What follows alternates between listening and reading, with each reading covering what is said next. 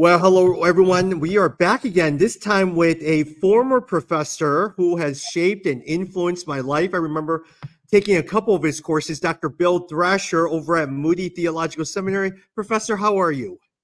I'm doing just fine. It's a delight to be with you, Tommy. Yeah. Professor, you know, I think a lot of times for you, a lot, I love, love, love, love just being in your class. What classes are you teaching now over at Moody Seminary? I'm teaching a, a class, Biblical Spiritual Formation. Uh, that's a class on, in the spiritual life that people from pretty much every program will take. I'm also teaching a number of classes in our Spiritual Formation Discipleship program. I teach a class in theology and practice of prayer, uh, advanced theology of practical sanctification. Currently teaching class spiritual disciplines and spiritual warfare. Have a class spirituality in the family. So that's the flavor of some of the classes I teach. I, I need everything I teach to others. So I thank God for the opportunity to, to, to share, and that'll be true with everything I say today. Now, Professor, of you you teach a lot of spiritual formation classes. Why is that topic so important for you? Was that something that came over time? Was it something that you had to wrestle with as part of your life? Why is that topic so important to you? Uh, well, thank you. I, you know, I, uh, my pilgrimage uh, after I went and studied business in uh, at Auburn University, a state university, and God received God's call in the ministry from there. I uh, wanted to go right in the ministry. Older, wiser men told me that I needed training. I certainly did. And so I, after working in a church for a short time, I, I went to Dallas Seminary, majored in New Testament Greek in my THM program. It's a 120 hour master's. And then I was encouraged to go into the doctoral program and did that in systematic theology. Came to Moody, God opened the door there. I wanted to be a pastor or a missionary, but God laid teaching on my heart and was merciful to open the door to be at Moody, which I've been there since 1980. Um, as I taught in Bible and theology, um, I was sort of just driven to this. You know, uh, I think what Paul says the goal of our instruction is love from a clear conscience, a sincere faith, and a pure heart. So this is, I think, the drive of Scripture. I think it's the number one issue in the church today, whatever it's just what it's the spiritual formation of uh, it's not just a hobby horse of some people, but what it's the spiritual formation of its members that unleashes them to do their work. I remember, um, I think it was David Bryant just a number of years ago, and he said we have the we have the resources, the people, um, uh, everything we needed to evangelize the world a thousand times over. And uh, and I just say why? Is it because God's people aren't free? You know, God wants to free us to do His will. Uh, we are. I'm not equipped to do everything. God's uniquely equipped you, uh, Tommy, to uh, run many, many entrepreneur type ministries, and I'm just seeing that from a distance. I praise God for that. The ones that you're seeking to serve and help in many, many places. Um, but all of us can. I think God has that path of good works for each one of us in uh, Ephesians 2:10. He's uh, I personalize that but He's created good works pre- that preordained before we were uh, that we should walk in them. And so, uh, created in Christ Jesus for good works. We're not saved by good works, but He has a good works for us to do. And we're to be zealous for those good works, as Paul told Timothy. So, um, that's a little bit of a long answer. I think God drove me into that just through my study of Scripture. Um, and, and so, it's, it's been a delight uh, to teach uh, this to students and people like you. And certainly, as I said, I need everything continually in my life. And so, it's a, a joy to continue to learn with others. Yeah.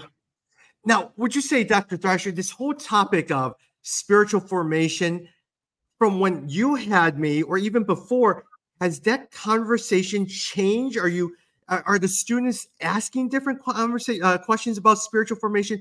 How has it changed? How is it still similar here in the last decade? Well, I, I think um, I think if anything, uh, since the the need has intensified, I, I think you know we are in more of a uh, post-Christian culture. I think our uh, there's a greater brokenness in our Christian culture, and so I think the idea of just the level of need um, is is, and I think that's a biblical understanding of man's need is a big foundation in regard to spiritual formation. I think um, maybe you know we we used to have seemingly a little few more cultural props. We had a little bit of wind at our back, as, as I was growing up. You didn't have to explain to people uh, what marriage was. It was pretty assumed to be a man and a woman. But now all those props are gone, and uh, and so I think in one sense there is a greater hunger, there's a greater thirst. Yeah. Uh, but you know, every revival that God's ever sent was always precluded by a very dark time. And so, and that's the only thing that would make me optimistic. It is a very dark time. Yeah, yeah, yeah. Now, today, side note, before we start talking about your book, do you like writing, Professor? I mean, I know you do a lot of teaching. Do you Right. like writing? And when you write your book, do you find yourself just saying, okay, I'm going to sit here for about a month and just crank it out? Or do you do a little bit each day? More, more the latter. And uh, you know, Noma. In fact, uh, when I turned 60, uh, I remember this podcast I listened to with these three well-known people. Uh, uh, it was uh, D.A. Carson, John Piper, and uh, Tim Keller, and they were talking Yeah. about what what's ministry to look like in your 60s. And I thought one of one of the insights that got me, they said, you know, as you get in your 60s, you don't multitask as well as you used to, but you may drop some things and do some things better than you've ever done them. Well, that hit me. I pondered that for years because I was teaching um, quite a bit, even overload, and I was also speaking uh, several times a month and even traveling, and also writing. I was at one point I'm about putting out a book a year, and I just said I can't keep that up, and so painfully I dropped writing. Um, now what I did is I started just putting together short videos that I could still get God's word out to people, but um, and so I put that aside a little bit, and so uh, my but I, I was asked to address uh, Moody Publishers, the staff of Moody Publishers, as well as the staff of Moody Radio. And I spoke on how to resurrect the dead prayer life. And they said, we want that in a book. So that's how this book came about. And so it is a delight, and I, I enjoy writing, but not, probably not as much as speaking or not as much as, as uh, uh, preaching. Um, but I thank God for an opportunity in some way to get. I had an email last night, middle of the night, from somebody from um, China uh, that I had in 2014, and she was just talking about the books and how she said when she came a student, she said, you know, she she says, I guess I was just trying to be a little stingy. I just borrowed books from the seniors, and I didn't buy your books, but in the semester, I bought every one of them. And so she and talked about, in a sense, even recently being used. So that was a really sweet, encouraging email I got. I was up in the middle of the night just praying over a matter. And so I got that email, and that was very, very encouraging. So that's a long answer. Um, you know, I think writing, you sort of have to provide all the the spiritual stimulation. Like when we're talking, it's just a delight to talk to you. That's sort of stimulating to me. And so, in one sense, sort of that is more enjoyable. But uh, but God, I want to obey Him to write everything He wants me to write uh, to help God's people. Very, very good. Uh, Dr. Thrasher, I mean, this is in some sense a part two of your first book, which I read your first book, and that was part of required reading. Talk to me about your first book and then how this book is a continuation of this uh, of the first one. The first book is a, a journey to victorious praying, and um, that is has been mercifully, widely, lovingly received, and so that's been a great help to me. And um, this book, it's sort of what it is. It's it's an extension of just what it really means to lean upon the Holy Spirit as we pray. Sometimes praying in the Spirit is consigned just to a certain uh, segment of the body of Christ that believes in certain things that maybe we don't feel as uh, aware of. I love the whole body of Christ, by the way. Um, but that is just as we are to walk by the Spirit and uh, be filled with the Spirit. Don't grieve the Spirit, don't quench the Spirit. That fifth command is to pray in the Spirit. And so uh, that, you, know, I'm not in any way putting anybody down when I say resurrecting a dead prayer life. I'm really talking about my own experience where I was very involved in the activity of prayer. Um, but I feel like my prayer life had died when one morning I just realized, Lord, I'm very involved in the activity of prayer.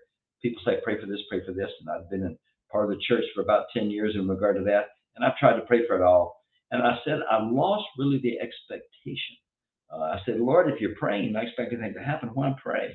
And so I said, God, if you ask me to summarize what I've learned about prayer, I said, well, there's two things I keep hearing. And I've bought into both of them. The two things you hear about prayer is prayer is very, very, very important. Second thing you hear about prayer is you need to discipline yourself to do it. Well, I've done both. And I say, unless you do both, you know, everything else is theoretical. But I've done both, and my prayer life had, had I felt like it dried up. It's dead. I, I lost expectancy. D.L. Moody, uh, the greatest preacher of his day, uh, said, I'd rather teach one person to pray than 10 people to preach. Uh, he obviously greatly believed in preaching. So that just put me on a pilgrimage, and I wanted other people to share with me in that pilgrimage and share whatever God had taught me and what God wants to teach them about how do I avail the help of God's Spirit. I'm not. It's not just. I'm not supposed to be able to do this alone. Uh, I'm not supposed to be able to drum this up. And so that's what the book is about. Yeah, yeah, yeah. You mentioned one phrase that caught my attention: expectations in prayer.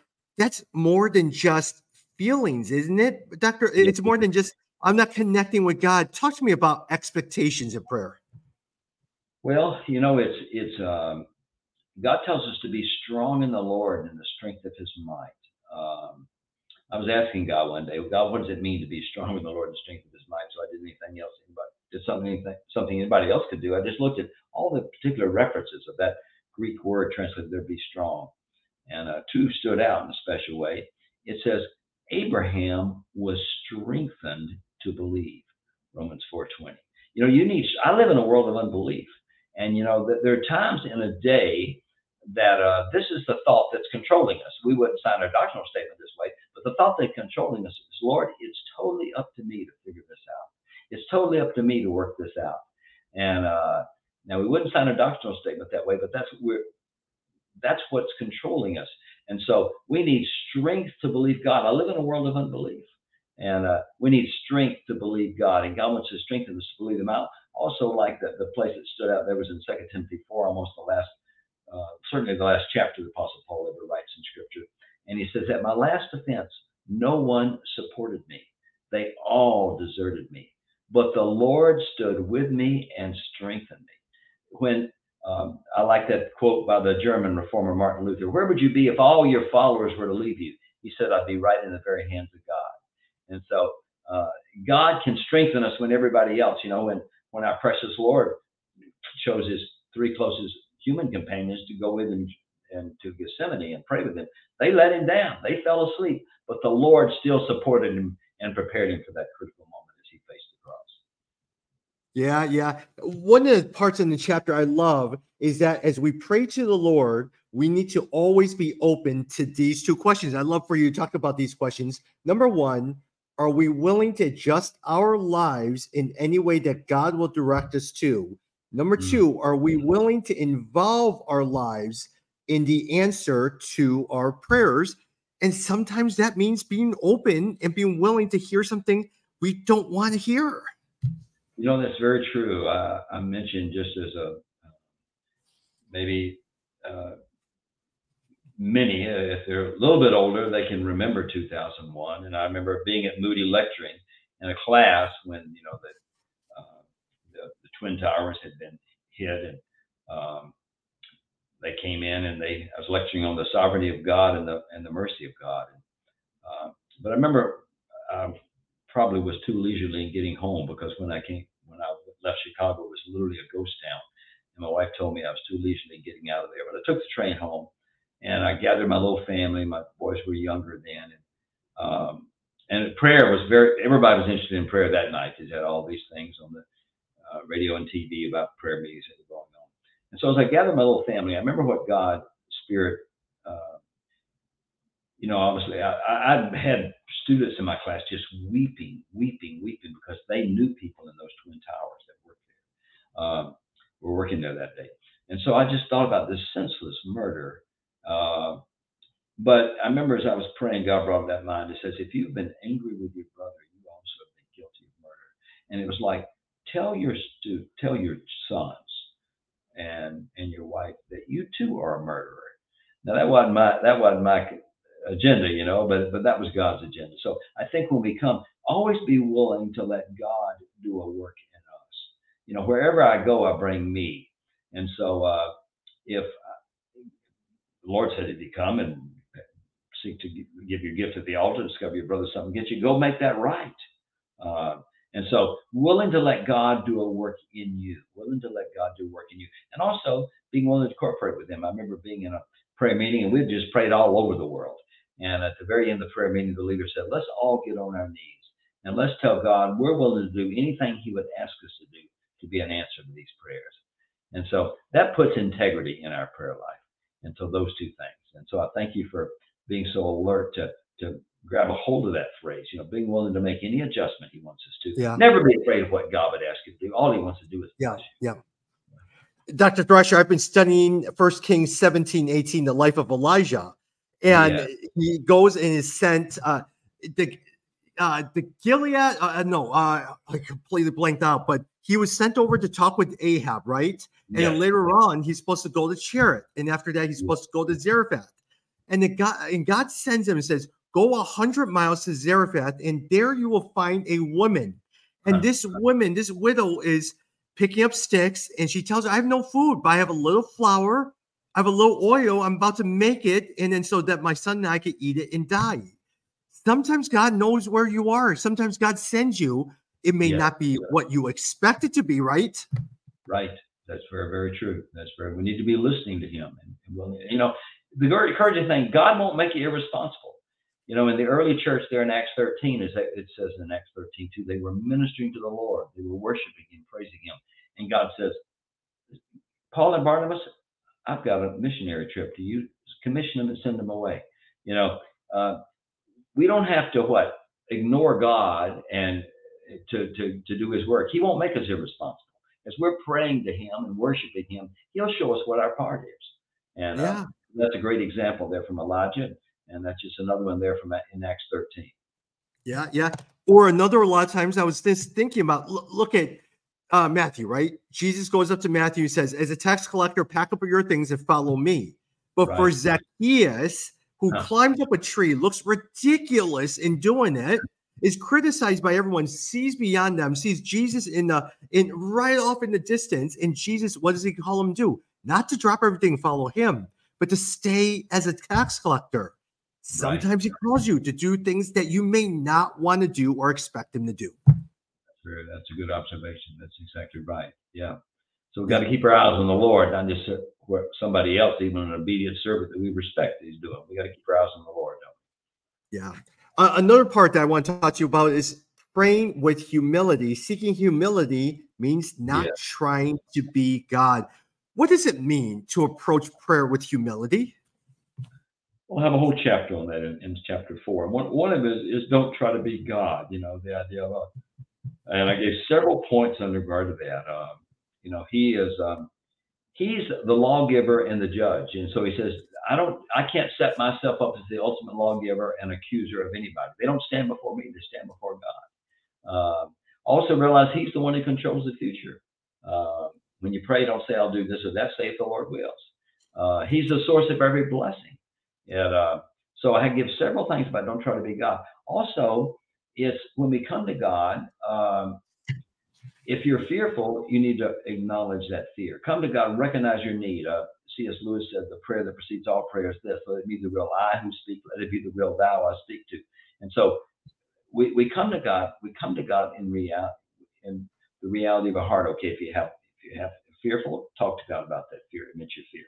If there's guilt, confess that sin. Um, if you feel inadequate, confess that. Um, scripture says it does not liven us to direct our path. Okay, God, I need a shepherd. Uh, you you guide me.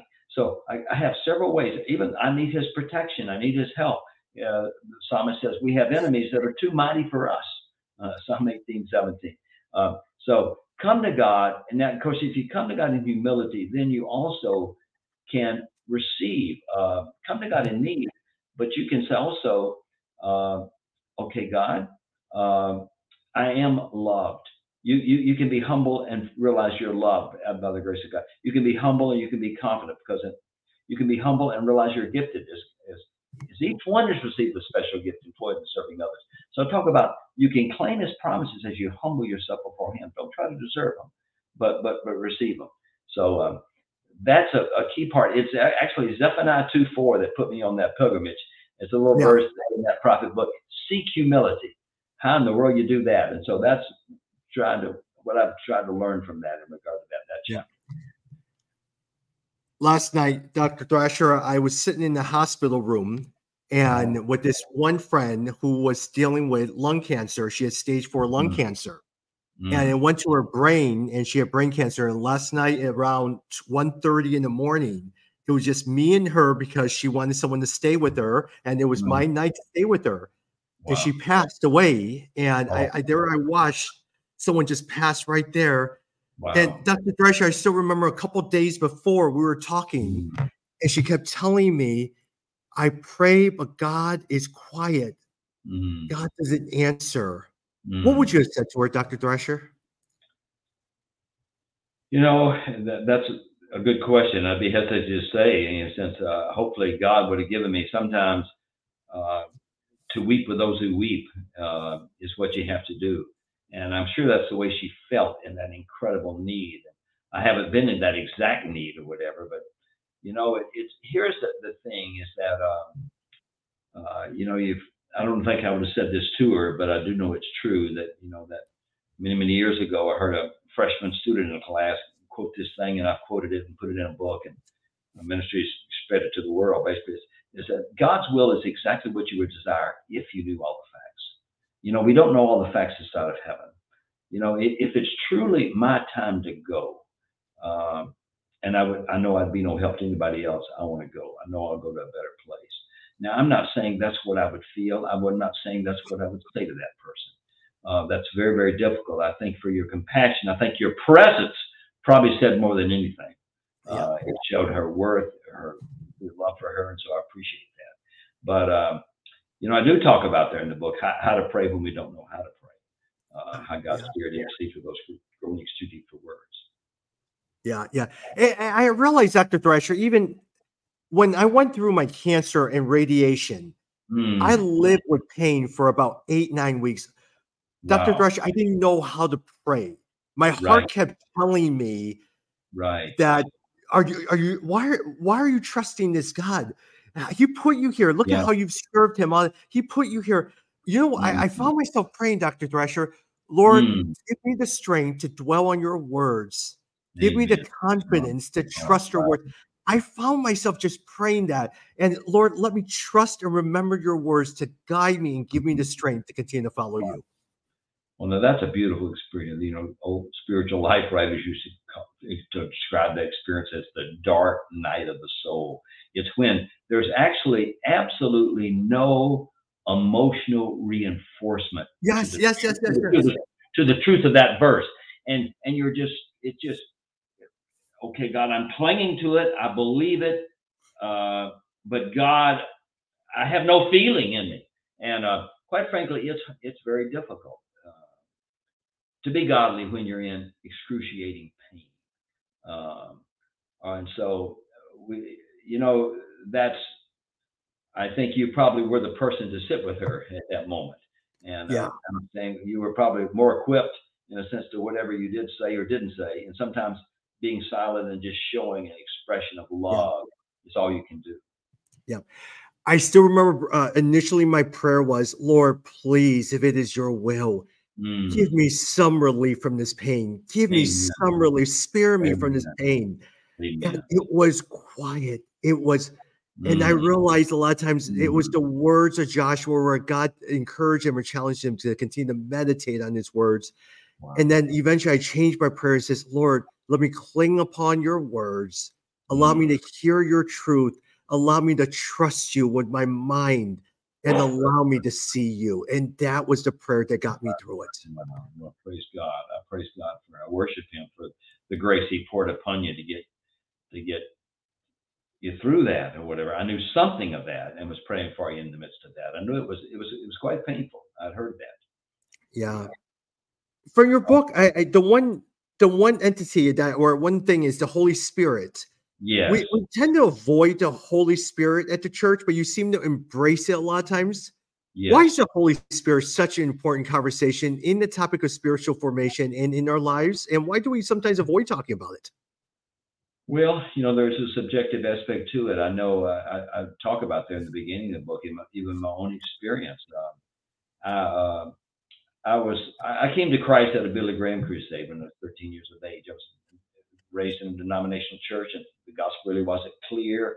Uh, eternal life was sort of like a wish to me. That's about all it could be. I, and I would pray about, Lord, if it's, if I'm to die, would you help me somehow to to go to heaven. I feared judgment. I had no assurance understanding the gospel. But Billy Graham came to my hometown, preaching the local football stadium. I learned later he came, he had come there by presidential order. Uh, Lyndon Johnson had called him up and said, "Look, your gospel's the only thing that can do anything for that racial crisis there." So I praise God. He counseled a European vacation. He came there and he preached eight days there, and, and I heard the gospel. Well, I would read the Bible every day after that. I think it was a genuine conversion, but I, I really still was very uninformed. Didn't really know how to grow or develop. My mother sort of my my youth group she thought was a terrible, and it was a bad peer influence, so she didn't want me to go to that. So it was just a, a dark time. Now I went uh, joined the Air Force Reserve right after, after high school, and then I went to college uh, a quarter later.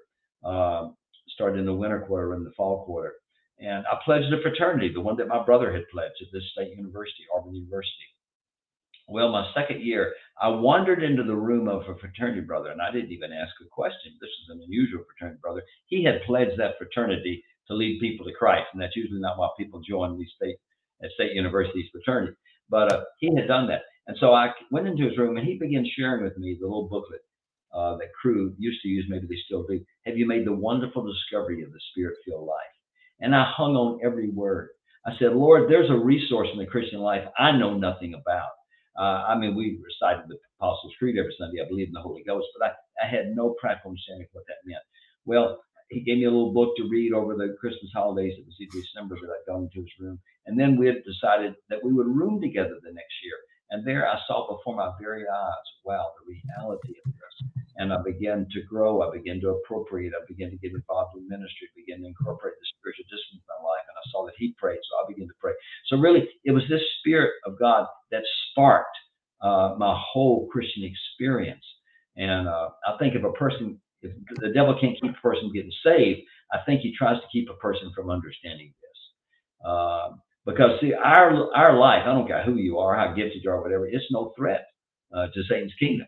But God can take our feeble words, our uh, and and anoint them by the God's Spirit, and He can lodge truth in people, and He can change lives. So now I had to rediscover that, as you see in the book, in regard to, hey, I'm not adequate to even pray. I need God's Spirit to help motivate and guide and empower my prayer life. So uh, that's part of my pilgrimage that I have to continually rediscover, Tom. Got it. Yeah. Well, uh, the part that just got my attention is what you just said. You're continuously rediscovering.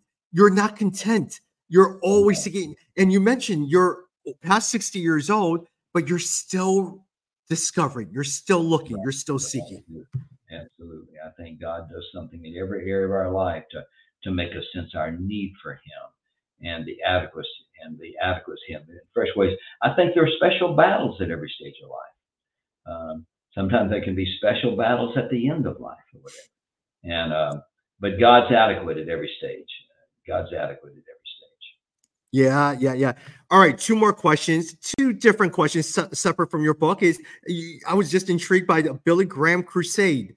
What yes. was it about Dr. Graham that convinced you? And did you get out of your seat and walk down? Because I've never I've seen it on TV, never right. had the experience of ever seen it. Yeah. I certainly did get out of my seat and, and walk down. I was I was moved that night and uh, I just, there was the authority that he spoke with. There was the clarity of understanding for the first time the gospel. Uh, I'd been in a, uh, I think my fourth grade Sunday school class. I remember the teacher saying, if you could just have one wish, what would it be? And so here, a bunch of fourth graders, we were just saying various things. I, I, I, you know, what immensely came to my mind. My one wish was eternal life. It really was. But people, what they were saying was just totally different on a different realm, so I didn't say anything. But I remember when the teacher spoke after the students had, uh, he said his wish was eternal life, but we left it that way. It was a wish. It was not something you could know. But that night, when he spoke with certainty and conviction that what Christ had done and how Christ had shed his blood and paid for my sin, I knew I was a sinner, paid for my sin, and, and he offered me forgiveness and complete acceptance. I came, I, I, I, walked down, and that was very, very special. Um, that night in, in Crampton Bowl, that local football stadium there. Uh, and I will never forget that. Yeah. Dr. Thrasher, did you ever have a chance to meet him?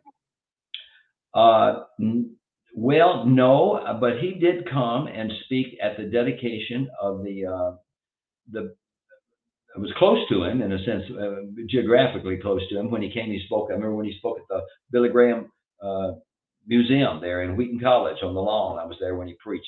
Of course, he came to our 100th anniversary at Moody, a centennial anniversary of our 100th anniversary. George yeah. Sweeting invited him, and he came and he spoke there. So um, he was a, a, man of integrity, and uh, I, I, praise God for that. And uh, so I, I do. He was the man of the hour when, when we had a crisis in yeah. our nation. So I yeah. do thank God for that. And I feel in this generation was a guy who just recently passed in the form of Tim Keller. I think his logic, his writing, oh, all of that stuff oh, had a huge impact on the church. He certainly did. Certainly did. Yeah, he is greatly missed. He had a significant impact. Great work there in New York City. Um, brilliant professor, but his work as a pastor and church planner and also aiding people from all walks of life to live for Christ was very, very special. Yeah. You probably and knew people, him. You probably knew him personally, didn't you? Yeah, yeah, I got a chance to work with him on his Los Angeles uh, conference as well as Chicago. And the one thing that people said uh, uh, uh, uh about Tim was that he was so secure in himself. He was secure in what Christ had made. I, I remember sitting down and hearing mm-hmm. this one young lady said to him, uh, Dr. Keller, how do you feel that people, you're a celebrity? And he said mm. to this mm. young lady, he says, you mm. should never feel comfortable with that someone worships you. Mm. And, and, he started telling wow. this young lady about how when he was planting a church in his early days, he was just always failing. It just never went well. But it wow. was during those years God made him secure in who wow. he was, a child of Christ, a servant of Christ. And so when he started getting recognition, it didn't bother him because he was secure in who he was. Well, that's beautiful. That's beautiful. That's a powerful message. Praise God. Yep. And last question, Dr. Thrasher. It's a fun question for you. Auburn football. How would you fix yeah. Auburn football? How would I fix it? Well, yeah. you know, we do have a first new first year coach, and we, we do have a winning record anyhow. So we'll go to a bowl. Uh, it, it things fell apart last year, and uh, I still follow it, you know, but we're six and four. We got another game Saturday and then play Alabama on Sunday. So, um, you know, I, I, do know the chaplain, and uh, he's had a wonderful impact there, uh, Chette Williams. Um, and so I do make, sometimes I am going to go down there spring break. And sometimes I've had privileges of, to meet some of the, the people in the staff uh, in times past, even give them some of my books and, and pray with some of the coaches. I mean, I'm, I'm not don't do that on a regular basis, but I try to get down there. I know of a significant church that uh, uh, I've led a beginning prayer meeting for them. They have dedicated first week in January or so to prayer, and I spoke there every night one year. So um, I love love that place. That's where my pilgrimage started. And so um, one day I thought that hey, I would go back there, and that's where I would end. In my, but I think I'm going to be right here in Chicago, and as long as Tommy's here, I'm in good I'm in good stead. So I'm glad you're. here. I'm planning to stay and, here. And you're in the Wheaton area, right, Dr. Thrasher? Yes, I am. Yes, I am. Got it. Got it. Got it. Well, Dr. Thrasher, thank you very much, not only for your years as being a wonderful professor to me, writing a wonderful book that I love in prayer, but even this wonderful book, How to Res- Resurrect a Dead Prayer Life. Dr. Thrasher, are you on social media? Are you do you have a website? Where where can people find you? www.victoriouspraying.com www.victoriouspraying.com is my website. So there you can click on books and it'll show all the books I've written. Click on those and give you a link to order it. I also have free things on there in regard to articles and, and uh, videos that we post each week. So anyway, that would be a help to you or your your the ones that you minister to. That would be a delight. Thank you, Dr. Thrasher. Yeah. Thank you very much, Tommy. It's a pleasure to be with you. I praise God for your life. See you soon.